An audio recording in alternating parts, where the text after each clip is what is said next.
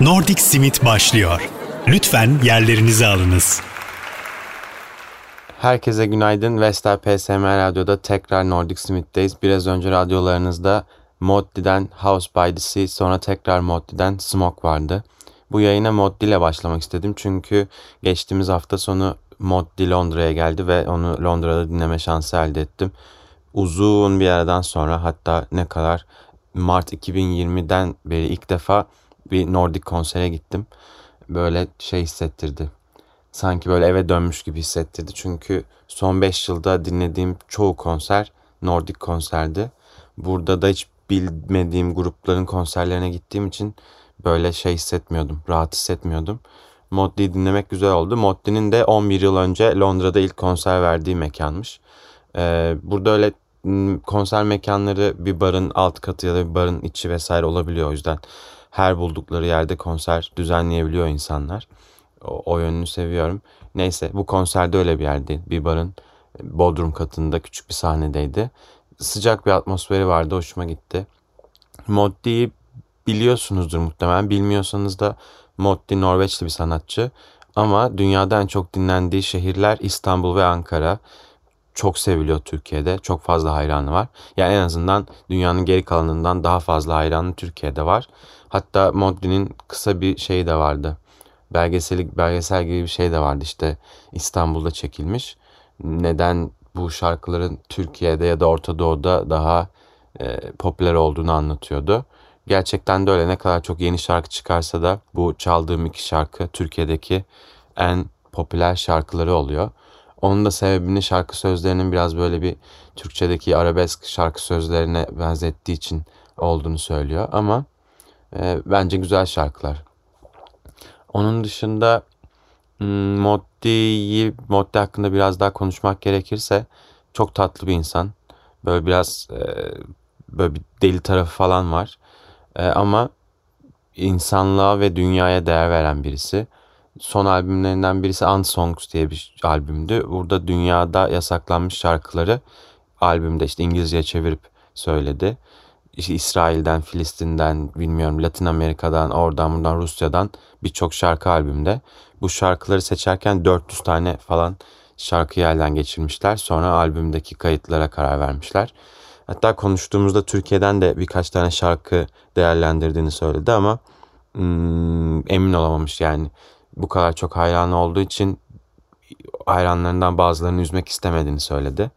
Ama mesela Kazım Koyuncu falan da varmış listesinde.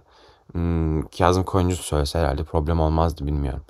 Bence modde hayranlar arasında hangi şarkıyı söylerse söylesin problem yaratacak bir şarkı bulamazdı ama neyse. Konserlerinde de bu şarkıları söylüyor. Hatta İngiltere'de hala yasaklı olan, BBC'de hala yasaklı olan bir şarkıyı söyledi. Ee, Bolivya'dan bir şarkı söyledi. O şarkının hikayesi komikti. Şarkının sözlerini kimse bilmiyor. Çünkü unutulmuş, kaybolmuş bir işte eski bir diyalekte, dilde. Ama şarkı hala yasaklı ve bu şarkıyı söyleyen insanların işte asılmış, öldürülmüş vesaire cezası ölüm. Şarkının sözleri bilinmediği halde ölüm cezasına çarptırılıyor insanlar. Bütün bunların dışında da e, bu turnelerini Moddi yeşil yapıyor. Yani uçak kullanmıyor asla. Oslo'dan, Norveç'ten trene binip tüm Avrupa'yı trenle dolaşıyor. Hollanda'daydı konseri. İşte aksaklıklar vesaire olmuştu. Üç günde falan anca gidebildi. Sırtında bir ton çanta, elinde işte gitarı vesaire.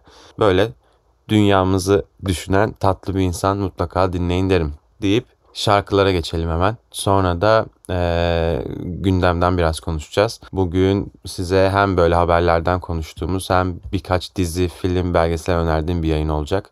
O yüzden hızlıca başlayalım. O zaman önce radyolarınızda Felicia Takman'dan Heladi, daha sonra da Grant'tan What's a Woman to You sizlerle olacak.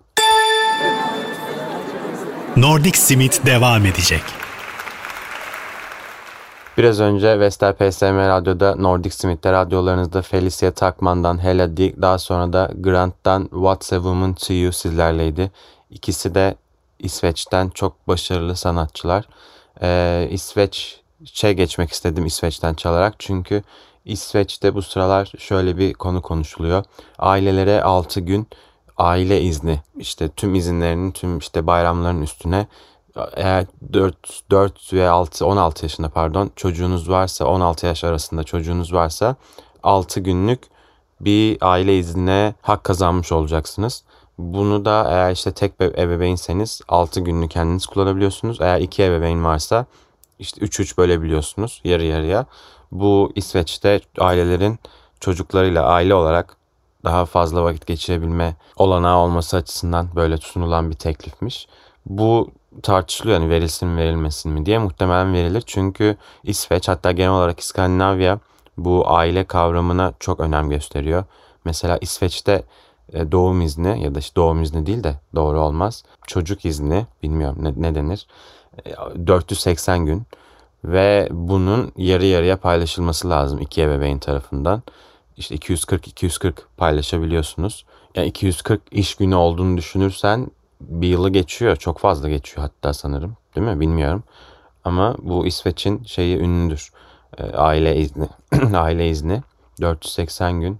Bence çocuk yetiştirmede önemli bir olanak bu. Olan imkan olanak bilmiyorum ne hangisi daha doğru kelime ama hem iki ebeveynin de bu 480 günü paylaşabiliyor olması hem de bu sayının bu kadar yüksek olması bence dünyaya faydalı çocuklar yetiştirmek için önemli bir sayı.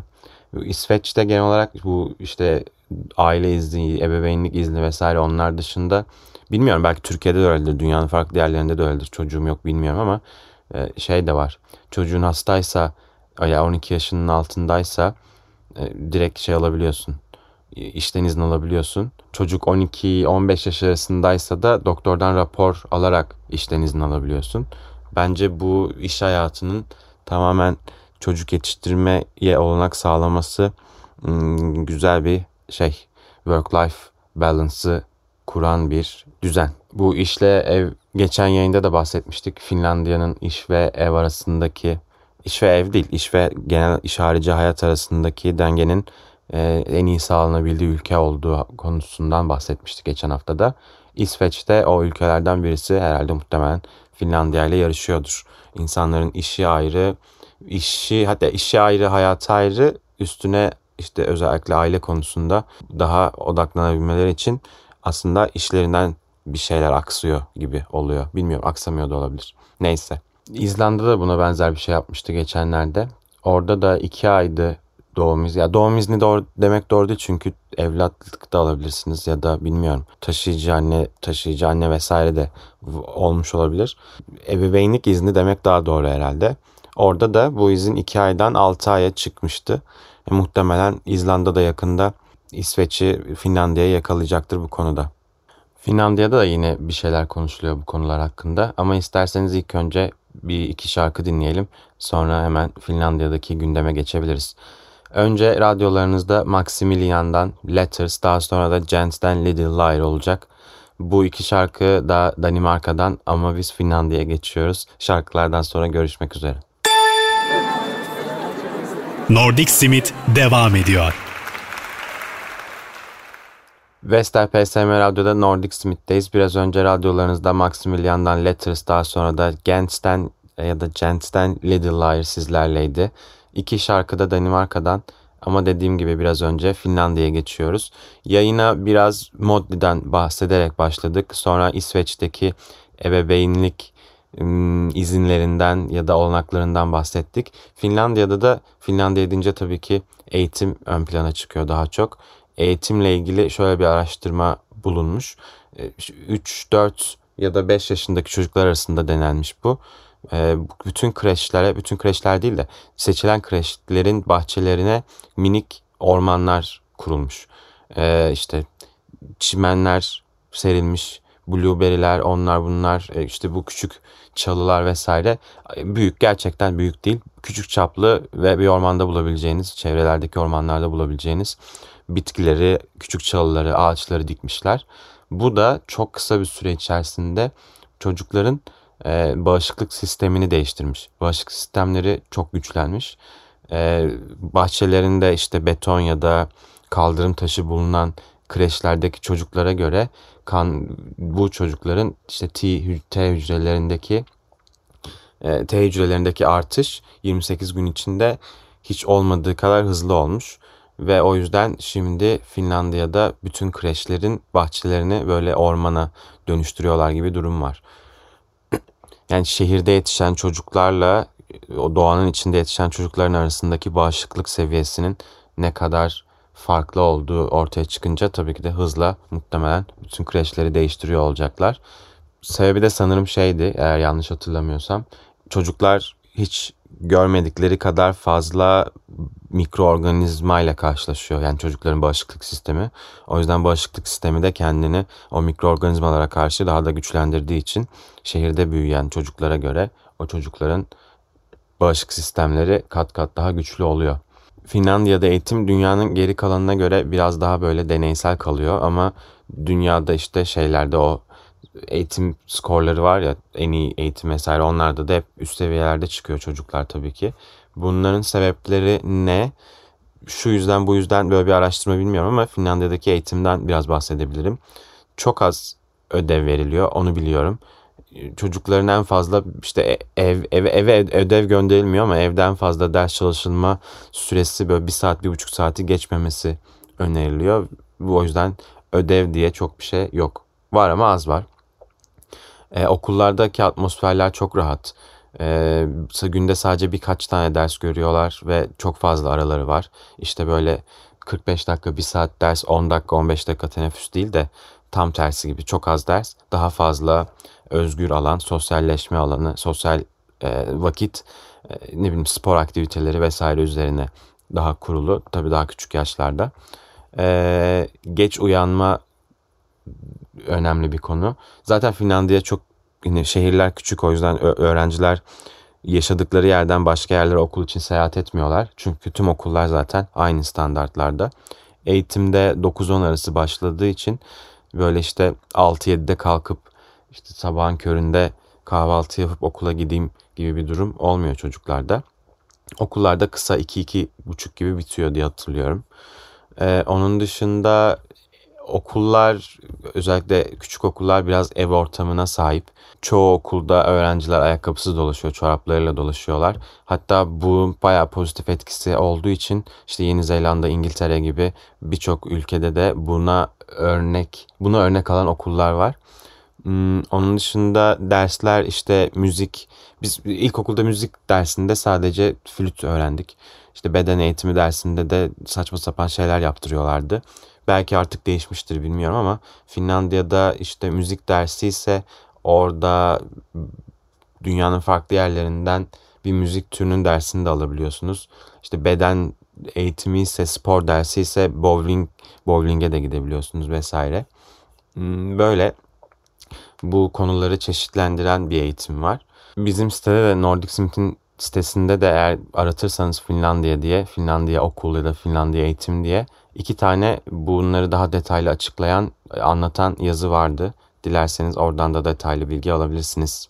Nordic Smith'in sitesi ne ya diyenler varsa nordicsmith.org yakında .com olacak. O alanını da aldım. Çünkü org böyle non-profit organizasyonlar için aslında kullanılan benim de cahilliğimle org olarak aldığım bir uzatma alanıdı.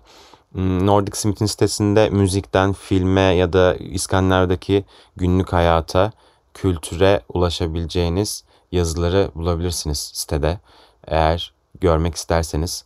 Şimdi de Nordic Smith'te fazlaca karşılaşabileceğiniz iki isimle yayına devam ediyorum. Ee, Anburun ve Alba August. Anburun Norveç'in artık e, div, divası mı denir bilmiyorum. Saçma oldu diva ama Anburun Norveç'in en başarılı ve en ünlü sanatçılarından birisi. Alba August'u da artık son birkaç yayındır her yayına dahil ediyorum. O da İsveç ve Danimarkalı hem dizi oyuncusu Rain'den tanıyoruz hem de güzel sesli şarkıcı. O zaman Vestel PSM Radyo'da önce Anburun'dan Lil Leven, daha sonra da Alba August'tan Quitter sizlerle olacak. Nordic Simit devam ediyor. Vestel PSM Radyo'da tekrar Nordic Smith'teyiz. Biraz önce radyolarınızda Anbrun'dan Lil Levent, daha sonra da Alba August'tan Quitter vardı.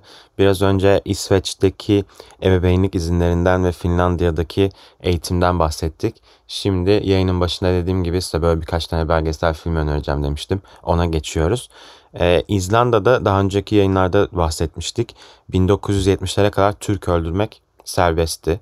E, anayasal bir haktı. Yani anayasal bir hak değil de Türk öldürünce ceza almıyordunuz. Türk öldürmeyi teşvik ettirmiyorlardı.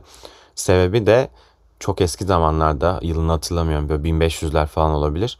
Ee, Kuzey Afrika'da işte Osmanlı'ya bağlı gemilerin İzlanda'ya gidip oradan köle yani oradan insan kaçırıp Kuzey Afrika'ya geri getirip onları köleleştirilmesiydi. O yüzden işte Türk öldürmek serbestmiş bu yakın vakte kadar. Sonra tabii unutulan bir yasa ya da izin 1970'lerde çıkarılıyor. Hmm, anayasadan mı bilmiyorum nereden çıkarılıyorsa. Şimdi e, İzlanda'da büyük bir şirket var film yapım şirketi. Sale diye bir film çekiyorlar. Bu filmde o işte 1500'lerde Murat Reis diye Murat Reis diye bir tane kaptanın önderliğinde İzlanda'ya gelip oradan nasıl işte insanları kaçırdıklarını anlatan bir film çekiyorlar. Çekecekler ya da. Burada da e, birkaç tane filmde şöyle olacakmış. Murat Reis'in ve Murat Reis'in işte askerler adamları neyse onların İzlanda'da bulduğu birkaç tane İzlandalı'nın işte bir aile işte bir tane adam bir tane küçük kız anne vesaire onların Kuzey Afrika'ya tekrar getirildikten sonra orada yaşadıkları hayatı anlatan bir film olacakmış. Kuzey Afrika'da işte satılıyor bu insanlar. Onların nasıl hayatta kaldığını ya da o durumdan nasıl çıktığını anlatan bir film. Bu filmin amacı da bu kölelik mevzusunda dünyanın bundan çok fazla haberi yok. Yani Murat Reis diye birinin Osmanlı bayrağı altında birinin İzlanda'dan insan kaçırıp onu Kuzey Avrupa'da sattığı üzerine çok fazla bilinmiyormuş. O yüzden böyle bir film yapma isteği duymuşlar. Onun dışında e, yakın zamanda Nordics Panorama diye bir tane ödül töreni var. Bu ödül töreni Covid'den dolayı erteleniyordu. Uzun süreden sonra ilk defa fiziksel olarak yapıldı. Burada da önerebileceğim bir tane bir belgesel ödül aldı. İşte en iyi Nordik belgesel gibi.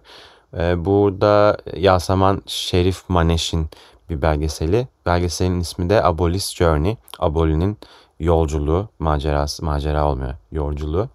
Ee, İsveç'te, İsveç, İsveç belgeseli. 17 yaşında Abali işte Aboli'nin İran'dan İsveç'e yürüyerek gelmesini konu alan bir belgesel. Bu işte yolda geçirdiği zorluklar vesaire sonunda İsveç'e varması, İsveç'te bir hayat kurması, sonra da Afganistan'a asla hiç bilmediği, kültürüne alışık olmadığı bir topraklara geri gönderilmesini konu alan bir belgesel. Ben henüz izlemedim ama hakkında okumuştum. Gerçekten izlemek istediğim bir belgesel. Sanırım Mubi'de görmüştüm. Eğer siz de izlemek isterseniz Mubi'ye bakabilirsiniz. Buna benzer değil de bir, bir belgesel mi izlemiştim? O da film de yok. O da gerçek hikayeden alıntılanmıştı. Krala Mektup diye Norveç yapımı. Eğer şey merak ediyorsanız Norveç'te, İsveç'te ya da bu ülkelerde göçmen hayatını ya da göçmenlik politikalarını vesaire filmi izleyebilirsiniz.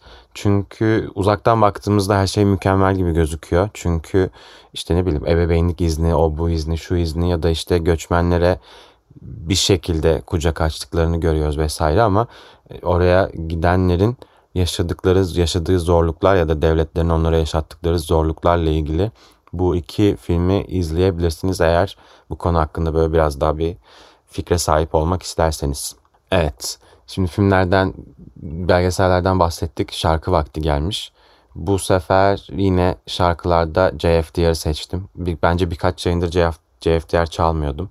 JFDR'ı ne kadar sevdiğimi yayını takip eden varsa biliyordur ya da beni takip eden varsa sürekli JFDR paylaşıyorum. O yüzden bu son zamanlarda çok fazla dinlediğim Olaf Larnartz'la birlikte çalışması Back to Sky'ı seçtim. Daha sonra da sanırım yayında hiç çalmadığımız ama benim çok sevdiğim Unius Mavant'tan Signal sizlerle olacak. Nordic Simit devam ediyor. Vestel PSM Radyo'da Nordic Smith'teyiz. Biraz önce radyolarınızda Olaf Arnolds'tan Olaf Arnolds ve JFDR'dan Back to the Sky, daha sonra da Unius Mavant'tan Signals sizlerleydi. Olaf Arnolds'ı artık zaten bilmeyen yoktur. Ama JFDR da yakında bence bilmeyeni olmayacak bir sanatçı. Ne biçim cümle oldu ama ya İzlanda seviyorsanız en azından böyle Björk falan İzlanda'dan çıkan en iyi vokallerden birisi dediği birisi Joffrey'dur. CFTR aslında bu insanın Joffrey Dur'un, Joffrey Dur'un e, solo projesi. Pascal Pinon diye ikiziyle birlikte bir grubu var. Gangli diye bir grubu var. Orada da Sinfunk'la birlikte ve Samaris diye de bir grubu var. Samaris olarak hatta Türkiye'ye gelmişlerdi birkaç yıl önce. Konser vermişlerdi. Ben gidememiştim.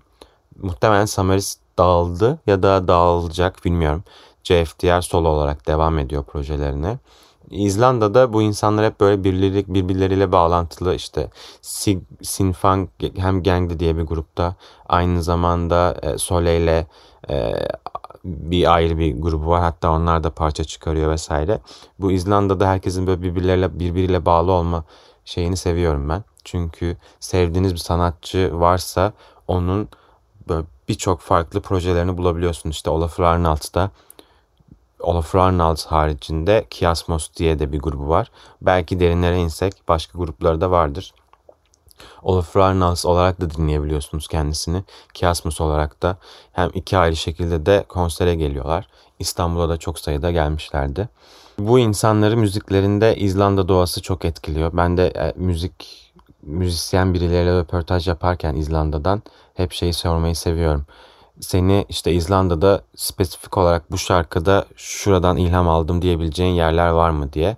Hepsi tabii ki de İzlanda doğasının onları ne kadar etkilediğini söylüyor. İzlanda doğası sadece İzlandalıları da etkilemiyor. Damon Albarn biliyorsunuz. O da İzlanda'ya göçtü mü? İzlanda'dan oturum izni mi kovalıyordu? Öyle bir şey vardı ama pandemi sürecinde tamamen İzlanda'daydı. Hatta CFDR'le vesaire de böyle şarkı çıkardılar. İzlanda'dan o da çok fazla ilham almış. Şu an sanırım hatta bir albüm yayınlama sürecinde The Nearer the Fountain, More Pure the Steam Flows diye uzun isimli bir albüm. O da e, İzlanda'nın doğasından ilham aldığı şarkılar üzerine kurulu bir albüm olacakmış. Bilmiyorum nasıl olacak. JFDR'la yayınladığı şarkılar güzel. Damon Albarn seviyorsanız mutlaka bir bakın derim. Evet.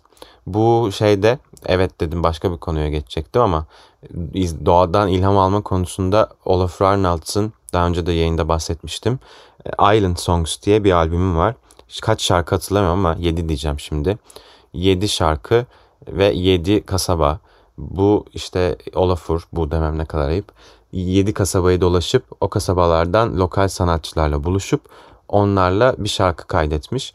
Bu hem albüm Spotify'da vesaire dinleyebiliyorsunuz hem de e, bir kısa film gibi bir şey, belgesel gibi bir şey ve yol filmi gibi bir şey.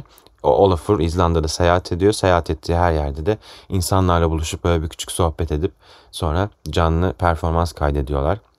Ben bu filmi çok seviyorum. Bazen açıp açıp hem YouTube'da da var sanırım bazı bölümleri.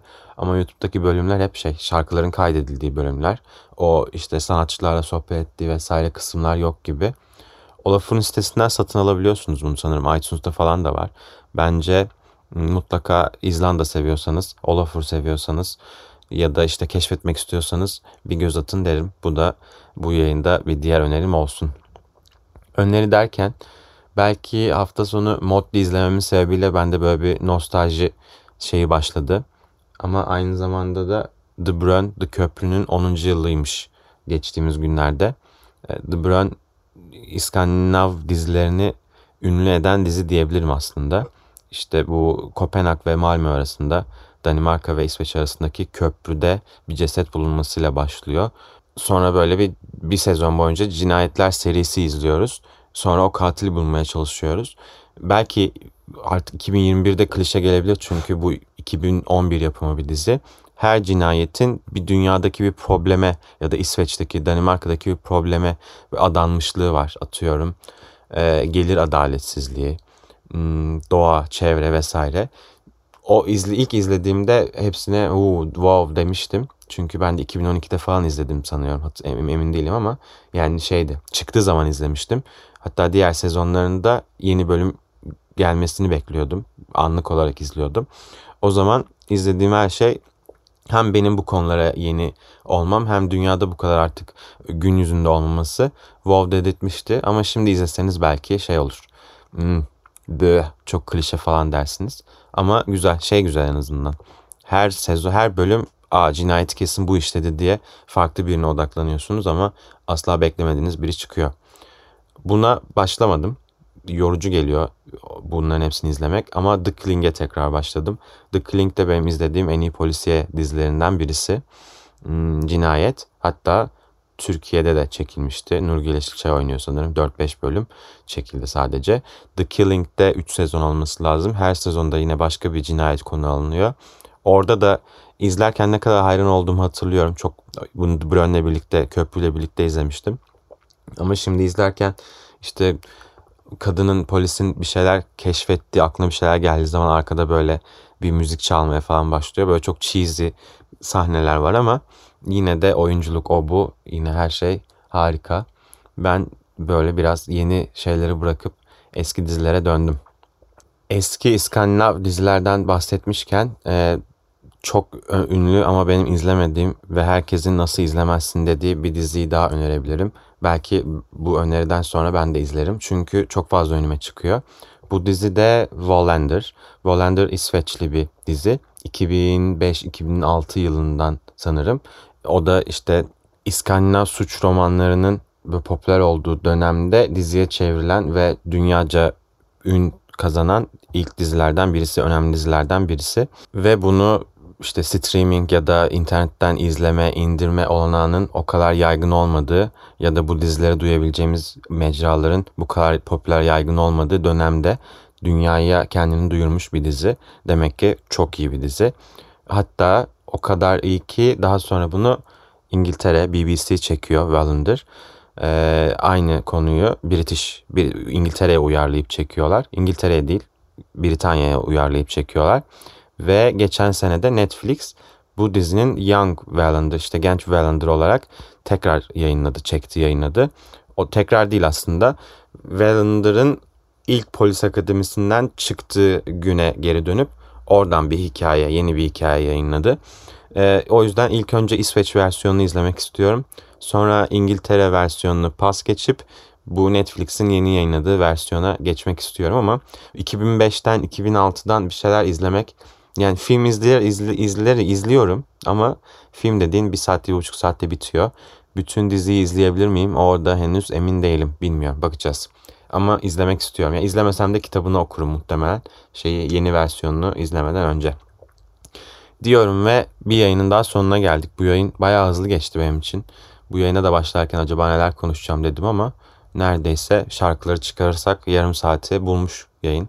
Neyse o zaman haftaya görüşmek üzere deyip iki tane parçayla kapatıyorum. Seçtiğim parçalardan birisi eski bir parça çünkü eskilerden konuştuk. Birisi de yeni bir parça. Ee, önce Axel Flowant'tan Forest Fire sizlerle olacak. Daha sonra da Score'dan The Scientist. Vestel PSM Radyo'da Nordic Smith'te haftaya cumartesi saat 10'da tekrar görüşmek üzere. Nordic Smith sona erdi.